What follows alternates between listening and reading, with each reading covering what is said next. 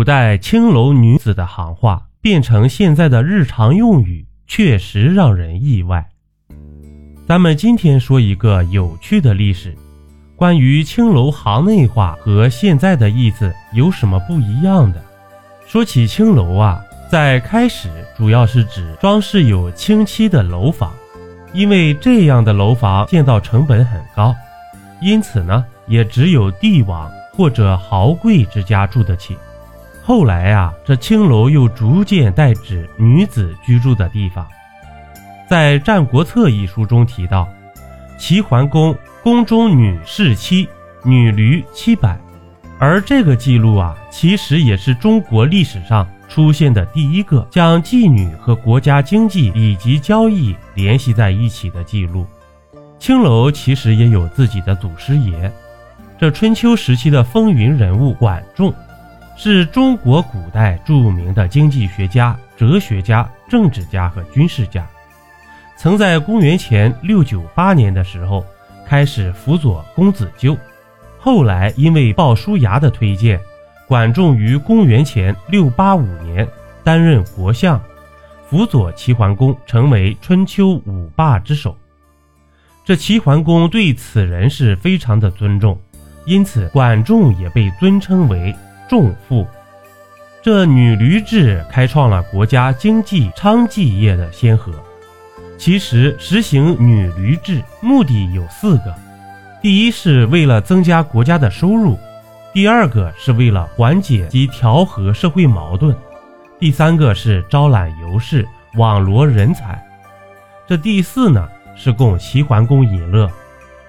但管仲设立妓院最重要的目的是为了从中收税以作军费。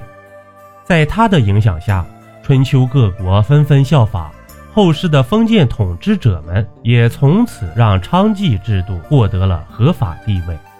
这古时候啊，青楼自是达官显贵寻花问柳的地方，让王公大臣们流连忘返。一些当年青楼常用的行内话，却变成了现如今不同的意思。这第一个呀，就是开盘。在现代，“开盘”这个词主要用于房地产销售，但在古代呢，青楼时常会有一些表演。假如当中有客人看中其中一位表演的女子，便会花钱让姑娘过来陪酒，或者唱小曲儿，或玩小游戏之类的。这个呢？被称为开盘。第二个呀，出局。现在我们所说的出局，一般是指在某些领域被淘汰、失败了，一指出局。但在古代，出局与其是反着来的，真实用处却是指客人带走正在上班的姑娘，带出青楼，在一定时间内送回来，暂时的离开，便是指出局。第三个，跳槽。最为著名的莫过于“跳槽”这个词儿，在现代的语境下，跳槽多指换工作。在古代青楼里啊，这跳槽是指换姑娘。这有些青楼给安排的姑娘可能会让客人不满意，不符合才子佳人的形象，这客人就会说跳槽。这个词说的文雅，正正符合才子的身份啊。这青楼的管事啊就知道需要换姑娘了。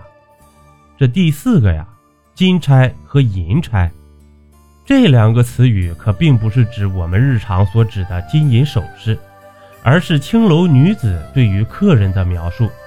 若称客人为金钗，那就表明这个客人是一个有钱的大主顾，得用心服侍；若是称客人为银钗，那就说明这个客人是一个有权有势的达官贵人。更是要小心陪侍啊。第五，掉头，现在说的掉头就是转个弯的意思。在古代呢，如果青楼女子不想干这一行了，就叫做掉头。第六，条子，在古代呢，是指一些青楼的熟客去找固定的女子的代名词。还有一个呀，就是开方子。这开方子呢？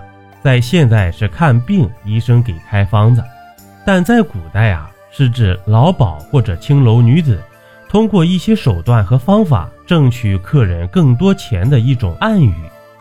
这中华文化源远流长，这很多我们不明所以的老传统俗语，都是在特殊历史背景下形成的。